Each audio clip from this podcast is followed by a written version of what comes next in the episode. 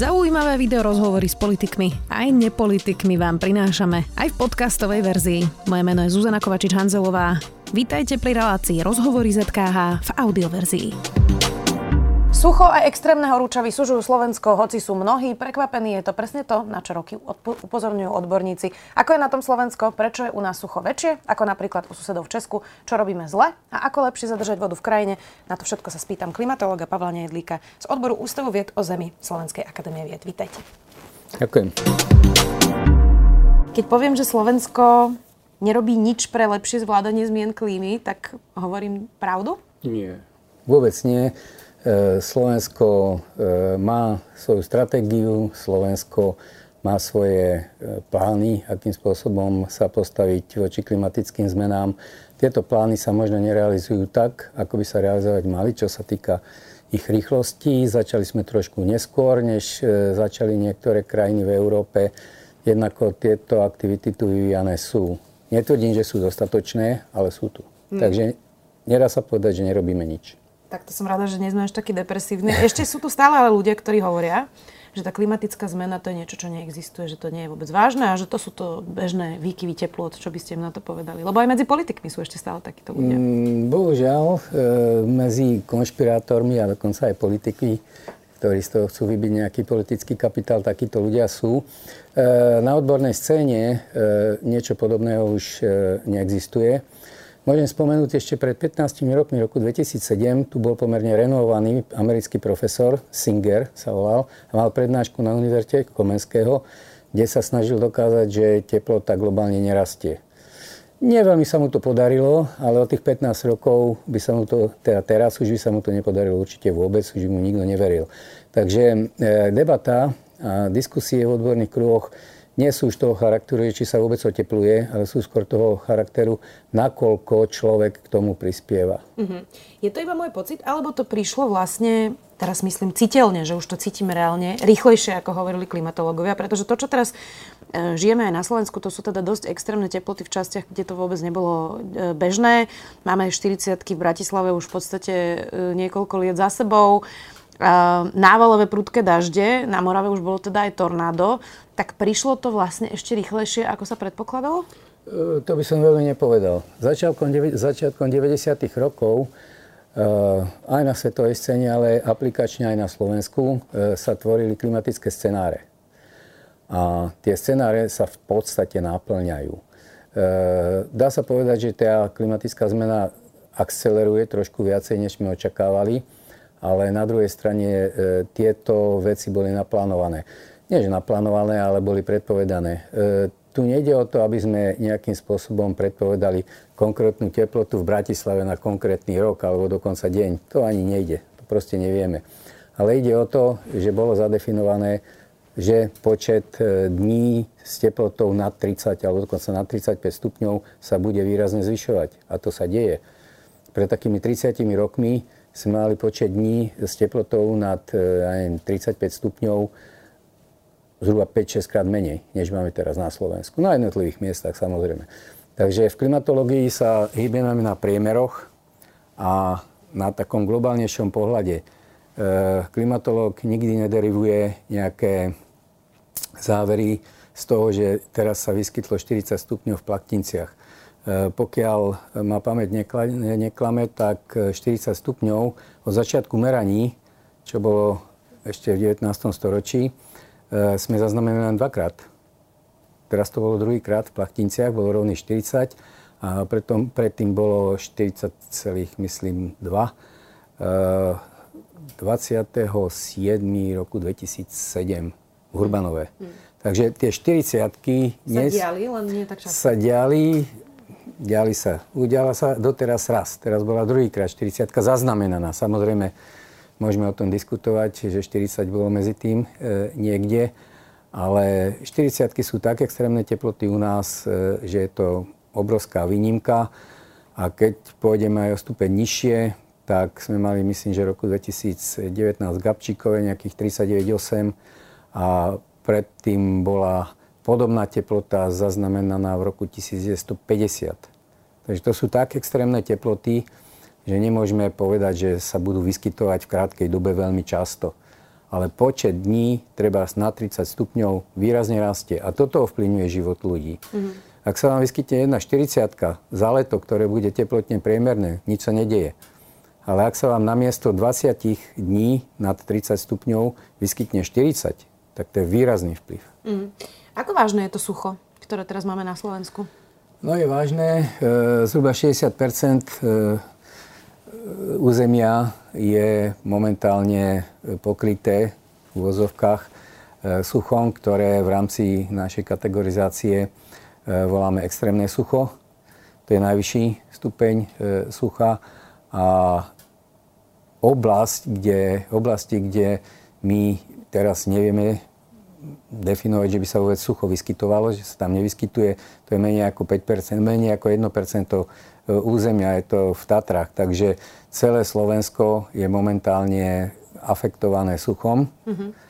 a to sucho zatiaľ narastá. Prečo je to u nás také vypuklé? Lebo teplo je všade teraz, v Európe sucho je všade, ale u nás e, vyzerá, ako keby to bolo ešte horšie. Tak mi z toho vyplýva, že sme asi urobili niečo horšie alebo inak ako ostatné štáty? Nie, není to tak. Sucho nie je len u nás. Sucho je na viacerých miestach e, v rámci Európy. E, so suchom sú spojené lesné požiare a môžete teraz čítať noviny, koľko horí vo Francúzsku, koľko horí v Španielsku, u nás a v Grécku. U nás chvála zatiaľ nie. E, ja nehovorím, že problémy so suchom nemáme, ale tieto veci sa dosť ťažko porovnávajú e, z toho hľadiska, že sucho v mediterionálnej oblasti je trošku iná kategória než sucho u nás, to je jedna vec. A pokiaľ to porovnáme v blízkom okolí, tak to, že momentálne sme možno o trošku horšie na tom než niektoré okolité krajiny, to je len e, záležitosť, e, by som povedal, krátkodobá. Jednak sa to môže zmeniť, jednak v minulosti to bolo naopak. Mm, no jasné, ale teraz sa pýtam aj na to, mm, že čo by sme teda mali robiť lepšie. Napríklad sme tu mali krajnú architektku tento týždeň, ktorá hovorila o viacerých veciach, napríklad o poľnohospodárskej pôde, ktoré je 48% na Slovensku, aj o lesoch, ktorých je 40%. Že vlastne nerobím, nerobíme opatrenia, ktoré by zlepšili túto situáciu a lepšie by zadržali tie návalové dažde, ktoré teraz sú. Napríklad, že poľnohospodári nesejú ako majú a vlastne robia kanály, ktorými to vlastne celé vlastne rovno odtečie. Um, alebo že v lesoch sú zvážnice, cez ktoré presne takýto tunel akurát urobí priestor priestor pre vodu, ktorá odtečie. Mm, veľa sme lesov vyrúbali, takže čo by sme vlastne mohli robiť lepšie, aby e, sme neboli v takejto extrémnej situácii? No, toto musí byť e, proste súbor opatrení. E, niektoré sú temer protichodné. Musíme robiť samozrejme opatrenia proti suchu, ale musíme robiť opatrenia aj proti povodniam. Napríklad proti bleskovým povodniam. No, v druhej polovici minulého storočia sa na Slovensku dosť uplatňovali techniky, e, kedy sme e, sa snažili vodu z krajiny odviesť veľmi rýchlo, aby proste nerobila škody. Momentálne sa ukazuje... To sú tie vybetonované korytá riek napríklad? Aj, aj to a hlavne nie sú žiadne meandre v riekách. Meandre sme zrušili, rieky sú priame, majú relatívne rýchly odtok. Hej.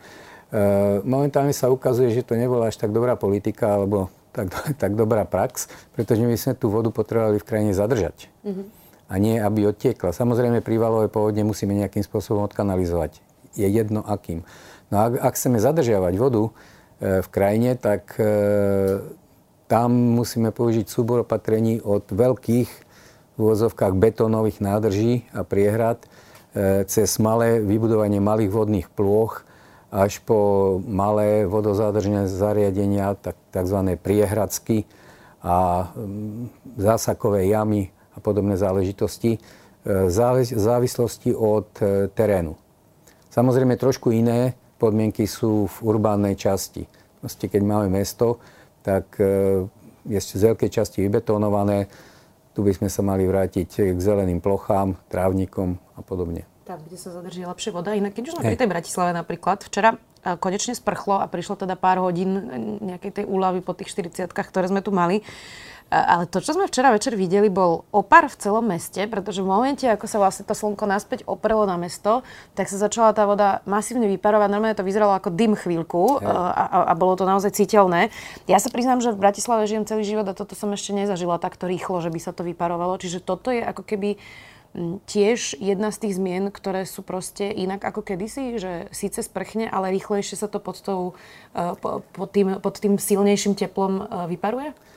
No, to bolo spôsobené zrejme rozhorúčením betónových plôch a keď na to padla súdená voda na proste veľmi horúcu plochu, tak došlo k relatívne rýchlemu výparu.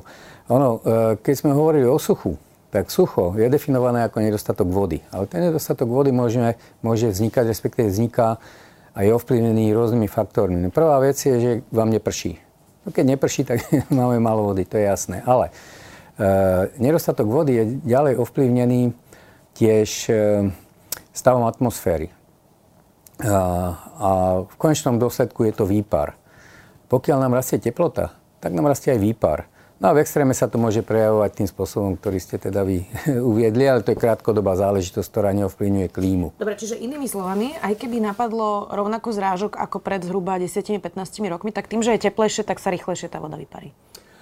Pozrite, eh, ak si porovnáme napríklad Oravu a oblasť Komarna, tak eh, v horských oblastiach Slovenska eh, sme zaznamenali v od roku 1950 povedzme do roku 2010 nárast výparu a tiež mierný nárast zrážok.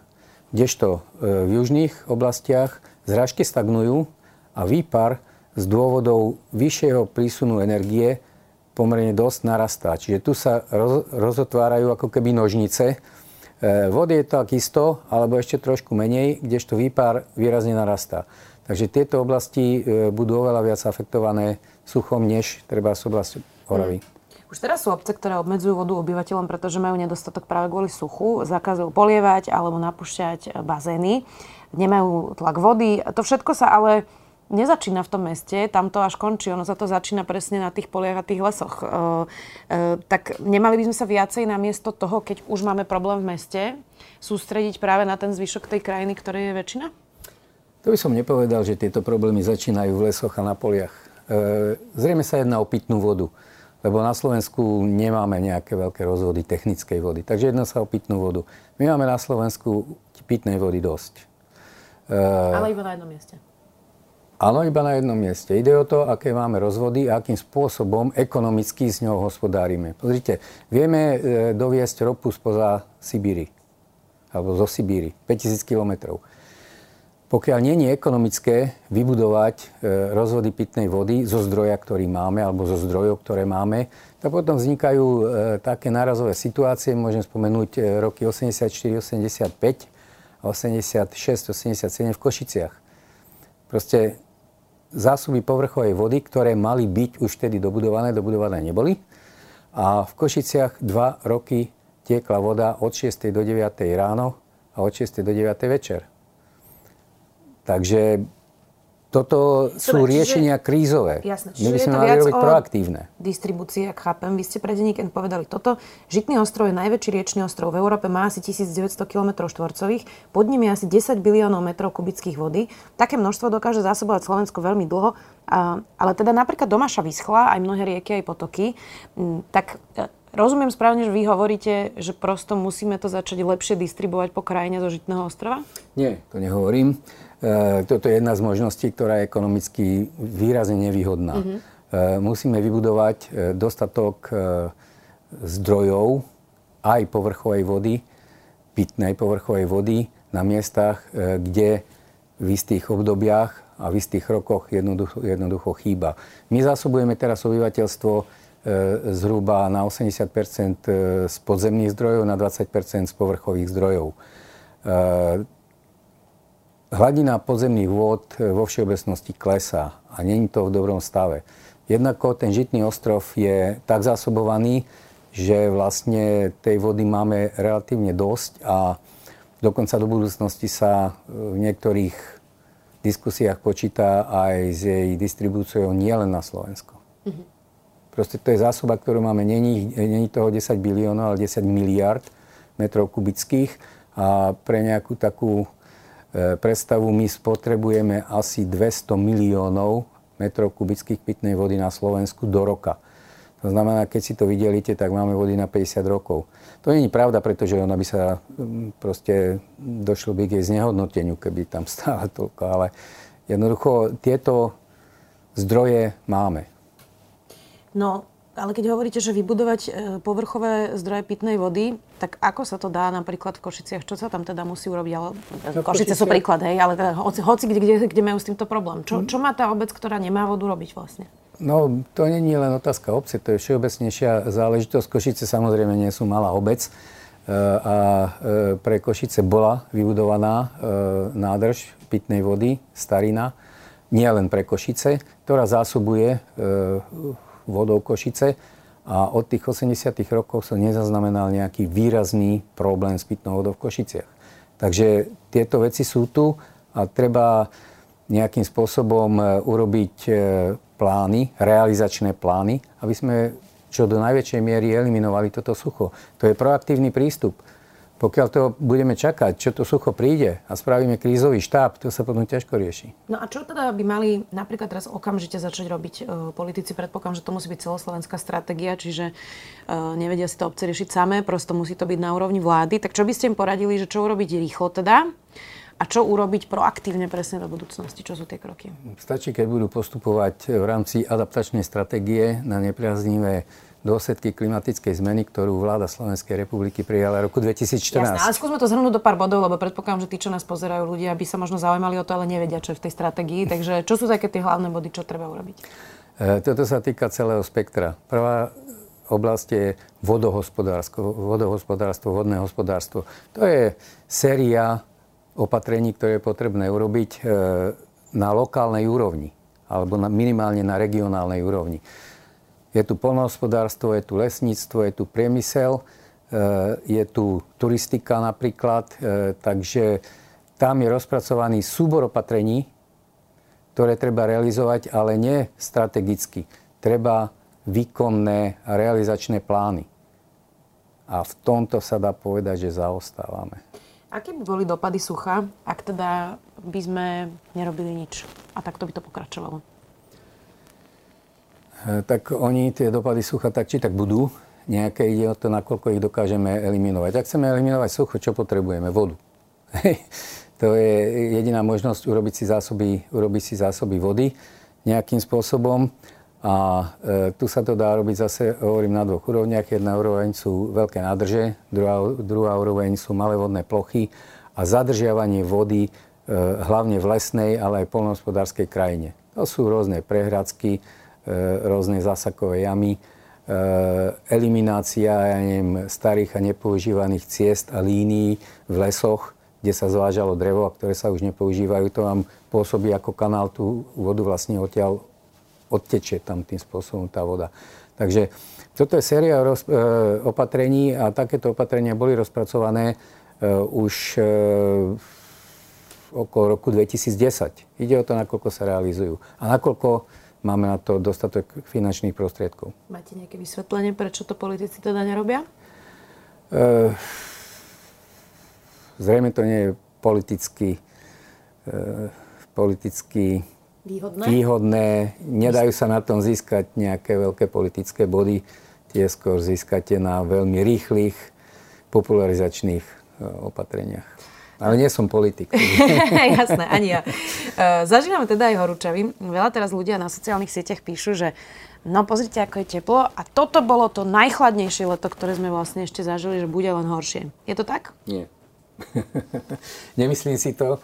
E, či sa to týka konkrétnych extrémov, tých 40 alebo týka sa to aj hodnotenia celej, celých období, teda leta, tak e, toto má výkyvy.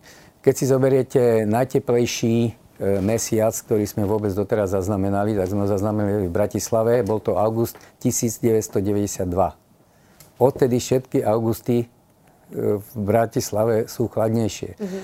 A s tohoročným letom to bude podobne. Ja netvrdím, že v ďalších 15 rokov budú všetky leta chladnejšie ako toto, ale tam sú výkyvy a nejakým spôsobom dávať dôraz na konkrétne dni alebo konkrétny týždeň Momentálne nie je napríklad žiadny extrém. Nie. No a neškodí práve, alebo škodí, no to, to je asi zlé slovo, ale nie je toto vlastne práve ten problém, prečo ľudia to necítia tak akutne, že vlastne teraz prišiel, pri, prišiel tento extrém, je tu ešte extrémne sucho a všetci sú z toho vyplašení. Ale o rok možno bude v pohode leto a ľudia si povedia, že fú, no tak to bola asi len nejaká anomália. A zasa teda si pôjdu v, tých svojich zabehaných cestičkách. Nie je toto vlastne ten najväčší problém pri pochopení klimatickej zmeny, že sa to nedieje ako keby exponenciálne, ale že to je rôzne a že vlastne sa to nedá vysvetliť tak, ako by si to ľudia predstavovali? Viete, klimatickú, e, klimatickú zmenu majú hodnotiť klimatológovia. Samozrejme, že pôsobí to aj na laickú verejnosť a ja nikomu neberiem jeho názor ale keď spomeniem z nie veľmi dávnej klimatickej e, minulosti, rok 2010 to bol najdaždivejší rok, aký sme zaznamenali za posledných 150 rokov na Slovensku. 2010. 2011 e, nastúpilo sucho a zaznamenali sme zase najnižší ročný úhrn e, v histórii Slovenska. Myslím, že to bolo 262 alebo koľko milimetrov. Takže nemyslím plošne na jednej stanici. Takže tieto výkyvy boli budú a budú prichádzať a nemali by sme derivovať svoj názor z toho, čo sa práve teraz vyskytlo, ale z globálnejšieho pohľadu. A ten musí prichádzať od odborníkov. Čo by ste povedali ľuďom, eh, ktorí hovoria, eh, že nerobme nič, lebo veď Európa je celkom zelená, nemáme nejaké zásadné problémy. Problém je Čína, India a iné štáty a tie aj tak nič nezmenia, tak na čo by sme mali robiť aj my? Čo by ste im povedali? E, no, toto nie je otázka e, klimatickej zmeny, toto je otázka správania sa jednotlivých e, štátov a konglomerácií a v podstate vypušťania skleníkových plynov.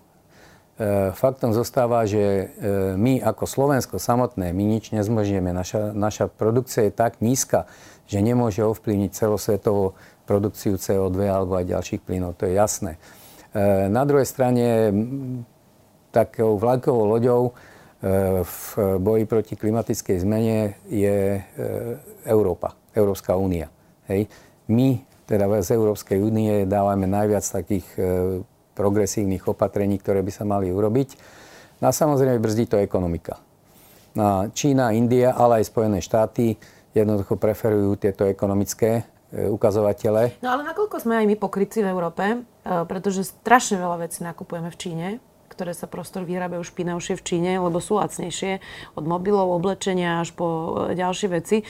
Tak nie sme vlastne trošku pokryteckí v Európe, že my teda si tu síce ideme nejakú dekarbonizáciu a ne, nepochybne ju treba, ale zároveň ešte stále nakupujeme veľké, veľké množstvo e, výrobkov v tej Číne, kde to práve má ten ekonomický rozmer? Ešte, musím vám dať za pravdu.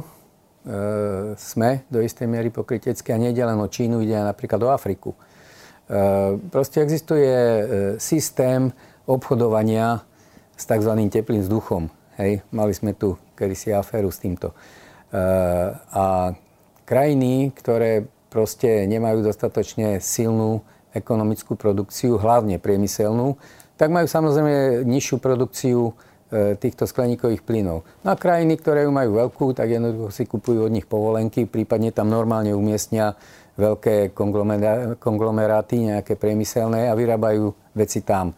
Takže e, toto je fakt, že sa správame trochu pokrytecky, nie len Európa.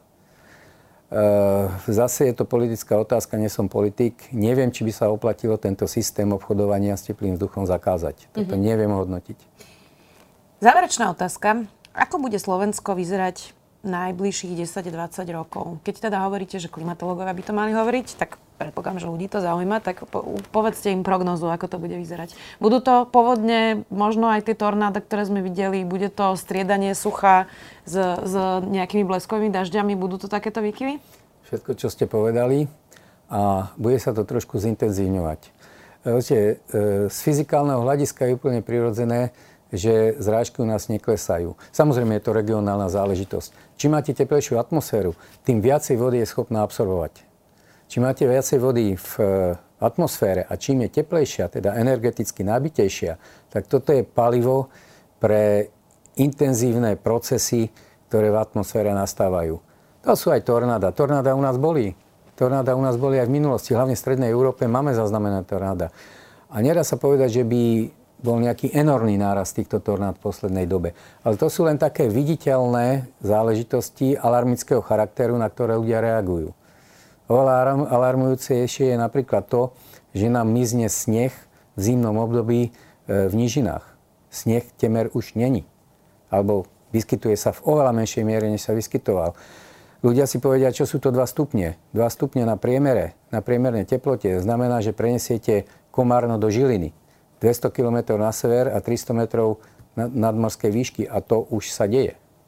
Takže tieto dlhodobé vplyvy a k tomu potom samozrejme sú aj tie efekty extrémneho charakteru. Jednoducho nie, že nastávajú, nastali a budú pokračovať. Takže Slovensko bude na tom tak zhruba ako je, bude sa musieť adaptovať, bude sa musieť prispôsobovať a robiť opatrenia, aby sme čiastočne eliminovali tieto vplyvy. Budeme to samozrejme sledovať. Budeme sa na to pýtať aj tých politikov, lebo my dva o tom bohužiaľ nerozhodujeme. Klimatolog Pavel Nejedlik z odboru Ústavu vied o Zemi Slovenskej akadémie vied. Ďakujem. Ďakujeme. Počúvali ste podcastovú verziu relácie Rozhovory ZKH. Už tradične nás nájdete na streamovacích službách, vo vašich domácich asistentoch, na Sme.sk, v sekcii Sme video a samozrejme aj na našom YouTube kanáli Denníka Sme. Ďakujeme. Kde sú hranice slobody slova?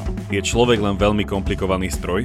A ako skresľuje naša myseľ realitu? Som Jaro Varchola a ja Jakub Betinský a spolu tvoríme podcast Quantum Idei, kde veda diskutuje s filozofiou. Novú diskusiu nájdete každý druhý štvrtok vo svojej podcastovej apke, na našom Facebooku a Instagrame a tiež na denníku ZME. Tešíme sa na vás.